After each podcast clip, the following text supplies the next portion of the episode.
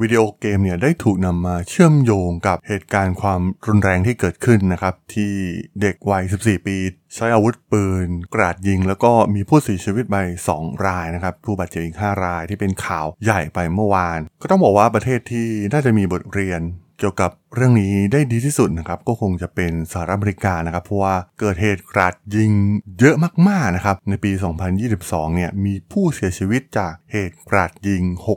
648 ราย มีเหล่านักการเมืองแล้วก็บุคคลที่เกี่ยวข้องหลายคนมองว่าเหตุการณ์กราดยิงเนี่ยมันเกิดเนื่องมาจากพฤติกรรมด้านสุขภาพจิต โดยเฉพาะที่เกิดจากวิดีโอเกมนะครับวิดีโอเกมเนี่ยไม่ได้เป็นจำเลยแค่ในประเทศไทยเพียงอย่างเดียวนะครับเพราะว่าหลายๆประเทศก็มองในลักษณะเดียวกันว่าน่าจะเป็นต้นเหตุสำคัญ ต้นเหตุหนึ่งที่เกิดปัญหาเหล่านี้ขึ้นในสังคม ทั่วทุกมุมโลกในตอนนี้ แล้วเรื่องราวเรื่องนี้มีความน่าสนใจอย่างไรนะครับ ไปรับฟังกันได้เลยครับผม You are listening to Geek Forever podcast. Open your world with technology.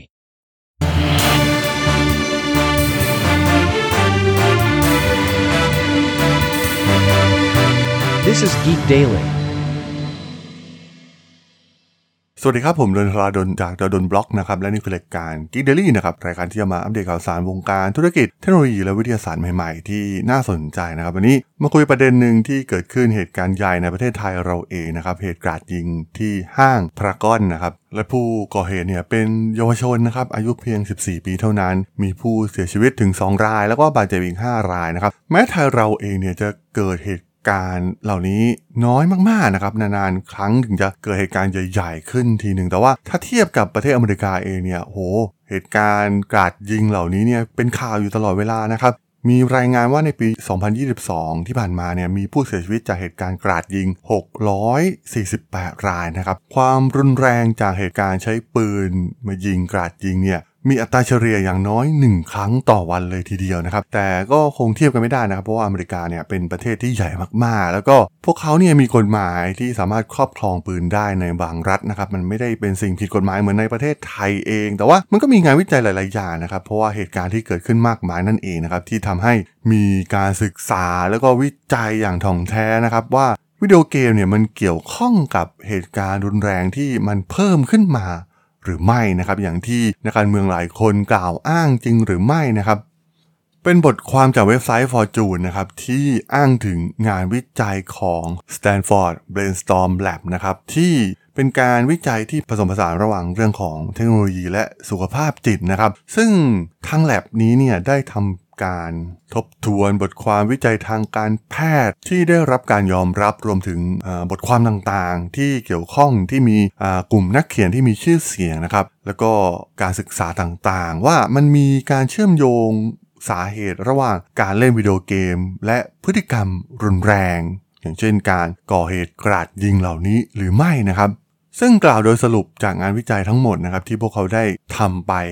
การวิจัยทางการแพทย์รวมถึงการศึกษาจากผู้เชี่ยวชาญต่างๆ ยังไม่พบความเชื่อมโยงเชิงสาเหตุใดๆนะครับระหว่างการเล่นวิดีโอเกม กับความรุนแรงของการใช้ปืนที่เกิดเหตุการณ์ขึ้นจริง ๆ นะครับ ซึ่งการศึกษางานวิจัยในบางชิ้นเนี่ยจะมีการยืนยันความเกี่ยวข้องระหว่างการเล่นวิดีโอเกมกับความรุนแรง ความก้าวร้าวนะครับ แต่ว่ามันเป็นความก้าวร้าวในเชิงพฤติกรรมที่อาจจะมีเจตนาที่จะทำร้ายจิตใจหรือร่างกายของผู้อื่นนะครับ แต่ว่ามันไม่ใช่เหตุรุนแรงโดยใช้อาวุธหนักเหตุการาดยิงอะไรเหล่านี้นะครับ แล้วก็มีการวิเคราะห์ในเชิงสถิตินะครับว่าอาชญากรรมที่รุนแรงเนี่ยมันเกี่ยวข้องกับการเผยแพร่วิดีโอเกมที่มีความรุนแรง โดยเฉพาะเมื่อเวลามันผ่านพ้นไปหรือไม่นะครับ ซึ่งมันมีการวิเคราะห์รายงานอาชญากรรม รวมประจำปีของ FBI อย่างใกล้ชิด รวมถึงสถิติยอดขายวิดีโอเกมที่มีความรุนแรงตลอด 30 ปีที่ผ่านมานะครับ ก็ไม่พบหลักฐานใด ๆ ที่แสดงว่าเหตุดังกล่าวเนี่ยทำให้เกิดความรุนแรงเพิ่มมากขึ้นแต่อย่างใด รื่องนี้เนี่ยก็ต้องบอกว่าอาจจะสร้างความประหลาดใจให้กับหลาย ๆ คนอย่างแน่นอนนะครับ เพราะว่าคนส่วนใหญ่ก็มักจะคิดนะครับว่ามันน่าจะมีเหตุผลอะไรบางอย่างนะครับว่าเกมที่มีความรุนแรงในปัจจุบันเนี่ยรูปแบบเกมยุคใหม่ ๆ นะครับโอ้ยิงกันซาดิสมาก ๆ แล้วก็ดูท้าทายผู้เล่นมาก ๆ นะครับโดยเฉพาะเยาวชน มันดูเหมือนว่าพวกเขาเนี่ยอาจจะมีพฤติกรรมที่ก้าวร้าวเพิ่มมากขึ้นหรืออาจจะมีแนวโน้มที่จะนำไปใช้ในชีวิตจริงนะครับ แต่ข้อมูลจากงานวิจัยเนี่ยมันให้ผลตรงข้ามกันอย่างเหลือเชื่อนะครับ มันมีข้อมูลอย่างหนึ่งที่น่าสนใจมากๆนะครับ การสำรวจข้อมูลความรุนแรงในโลกแห่งความเป็นจริงนะครับ เหตุการณ์อาชญากรรมต่างๆ ซึ่งอาชญากรรมเนี่ยกลายเป็นว่ารุนแรงลดลงนะครับ หลังจากการเปิดตัววิดีโอเกมยอดนิยมที่มีความรุนแรงเกมยิงกันแบบซาดิสตอนนี้ที่มันมีเยอะมากๆนะครับข้อสังเกตที่น่าสนใจมากๆก็คือ เกมเหล่านี้นะครับเกมที่มีความรุนแรงทั้งหลาย ตอนนี้เนี่ยมันไม่ใช่มีแค่ในสหรัฐอเมริกาเพียงเท่านั้นนะครับเพราะว่าบริษัทเกมเนี่ยก็มีจำหน่ายเกมต่างๆ ไปทั่วโลก ในประเทศญี่ปุ่น ในประเทศไทย หรือว่าในประเทศที่ดูเหมือนสงบมากๆนะครับเหตุการณ์ความรุนแรงน้อยๆเนี่ยพวกเขาก็เล่นเกมที่มีเนื้อหาที่มีความรุนแรงเช่นเดียวกัน แต่ทำไมเหตุการณ์กราดยิงต่างๆ ในอเมริกาเนี่ยมันสูงมากๆนะครับเพราะฉะนั้นเขาจึงโฟกัสไปที่ความละหลวมในการปล่อยให้ คนเนี่ยเข้าถึงอาวุธนั่นเองนะครับ เพราะว่าสาเหตุสำคัญที่มันเกิดเหตุเยอะมากๆในอเมริกา ก็เพราะว่าปืนมันเข้าถึงง่ายนะครับ แล้วก็ในบางรัฐเนี่ยก็มีกฎหมายที่อิสระเสรีมากๆในเรื่องของอาวุธนะครับ และปืนเนี่ยเป็นอาวุธที่หาง่ายที่สุดนะครับสำหรับการใช้ในการก่อเหตุอาชญากรรมต่างๆ โดยเฉพาะเหตุการณ์กาดยิงนั่นเอง ซึ่งมันค่อนข้างสะท้อนนะครับกับข่าวที่เกิดขึ้นจากเหตุการณ์ในประเทศไทยเองนะครับว่าเด็กวัย 14 ปีคนนี้เนี่ยสามารถซื้อปืนได้ง่ายอย่างเหลือเชื่อมากๆนะครับ ซึ่งมันเกิดจากความหละหลวมในการควบคุมการซื้อขายอาวุธเหล่านี้มากกว่าต้นเหตุที่มาจากการเล่นเกมนั่นเองนะครับ มันเป็นบทสรุปที่ค่อนข้างชัดเจนมากๆนะครับว่าเหตุการณ์ระดับการก่ออาชญากรรมเนี่ยความเกี่ยวข้องกับเกมเนี่ยมันน้อยมากๆนะครับ แต่สาเหตุหลักๆ ก็คือความละหลวมในการควบคุมอาวุธที่ใช้ในการก่อเหตุนั่นเอง แถมยังมีงานวิจัยที่เปิดเผยถึงประโยชน์ที่น่าสนใจมากๆนะครับของการเล่นวิดีโอเกม การเล่นเกมเนี่ยถ้าใครหลายคนเป็นนักเล่นเกมเหมือนผมก็ยังคงเล่นเกมในบางเกมอยู่บ้างนนะครับการเล่นเกมเนี่ยจะทำให้ผู้เล่นเนี่ยเผชิญกับความท้าทายใหม่ ๆ ตลอดนะครับ แล้วก็ทำให้ผู้เล่นเนี่ยหาแนวทางต่างๆนะครับ มาใช้ เพื่อปรับปรุงวิธีการเล่นเกมเพื่อให้ผ่านด่านหรือว่าฆ่าศัตรูได้ ซึ่งตรงนี้เนี่ยมันจะทำให้ผู้เล่นเนี่ยรู้สึกถึงความสำเร็จในภายหลังนั่นเองนะครับ ซึ่งส่วนที่ดีก็คือช่วยให้เป็นการปรับทัศนคติที่ดีนะครับ ต่อปัญหาที่เกิดขึ้นในโลกแห่งความเป็นจริงนะครับ ซึ่งการช้าทายต่างๆ ที่เกิดขึ้นกับเกมเนี่ยมันก็อาจนำมาประยุกต์ใช้ในโลกแห่งความเป็นจริงได้เช่นเดียวกัน รวมถึงนอกจากนี้เนี่ยวิดีโอเกมจำนวนมากเนี่ยยังเป็นการสร้างสังคมอย่างแท้จริงนะครับโดยเฉพาะเหล่าวิดีโอเกมออนไลน์ทั้งหลายนะครับที่มีผู้เล่นหลายคนทำให้เกิดการปรับปรุงในด้านการนับถือตัวเองนะครับทักษะการรับรู้ รวมถึงทักษะการเข้าสังคมนะครับหรือแม้กระทั่งช่วยลดภาวะซึมเศร้าความเครียดและความเหงาได้เช่นเดียวกัน เพราะว่าในโลกของเกมเนี่ยมันไม่ได้มีการแบ่งแยกชนชั้นทางสังคมแต่อย่างใดนะครับ มีการศึกษาที่ระบุว่าวิดีโอเกมเนี่ยสามารถทำหน้าที่เป็นวิธีการรักษาแบบทางเลือกสำหรับโรคอย่างโรคออทิสติกสเปกตรัมหรือ ASD นะครับรวมถึงมีบทบาทในการป้องกันและรักษาโรคซึมเศร้า รวมถึงโรควิตกกังวลของวัยรุ่นได้เช่นเดียวกัน แต่อย่างไรก็ตามนะครับ มันไม่ใช่หมายถึงว่าวิดีโอเกมเนี่ยเป็นยาครอบจักรวาลสำหรับทุกเรื่องนะครับ การใช้มันไปรักษาหรือว่าไปช่วยเหลือปัญหาสุขภาพจิตใดๆเนี่ยมันก็มีความเสี่ยงเช่นเดียวกันนะครับ เช่นทำให้เกิดการติดวิดีโอเกมรวมถึงอาจจะมีค่าใช้จ่ายที่ต้องเสียเพิ่มมากขึ้นนะครับ เช่นเดียวกับการเสพติดสิ่งอื่น ปัญหาการติดวิดีโอเกมเนี่ยเกิดขึ้นในกรณีที่เหล่าผู้เล่นเนี่ยทุ่มเทเวลาและความสนใจอย่างมากให้กับวิดีโอเกม จนทำให้ละเลยด้านอื่น ๆ ในชีวิตประจำวันไปนะครับ การติดวิดีโอเกมเนี่ยส่งผลกระทบต่อเยาวชน โดยเฉพาะในสหรัฐอเมริกามากถึง 8%นะครับ ซึ่งถือว่าเป็นภัยคุกคามร้ายแรงต่อสุขภาพจิตเช่นเดียวกันด้วยเหตุนี้นี่เองนะครับทำให้องค์การอนามัยโลกจึงให้ความสำคัญของการติดเกม ซึ่งถือว่าเป็นโรคโรคหนึ่งเลยทีเดียว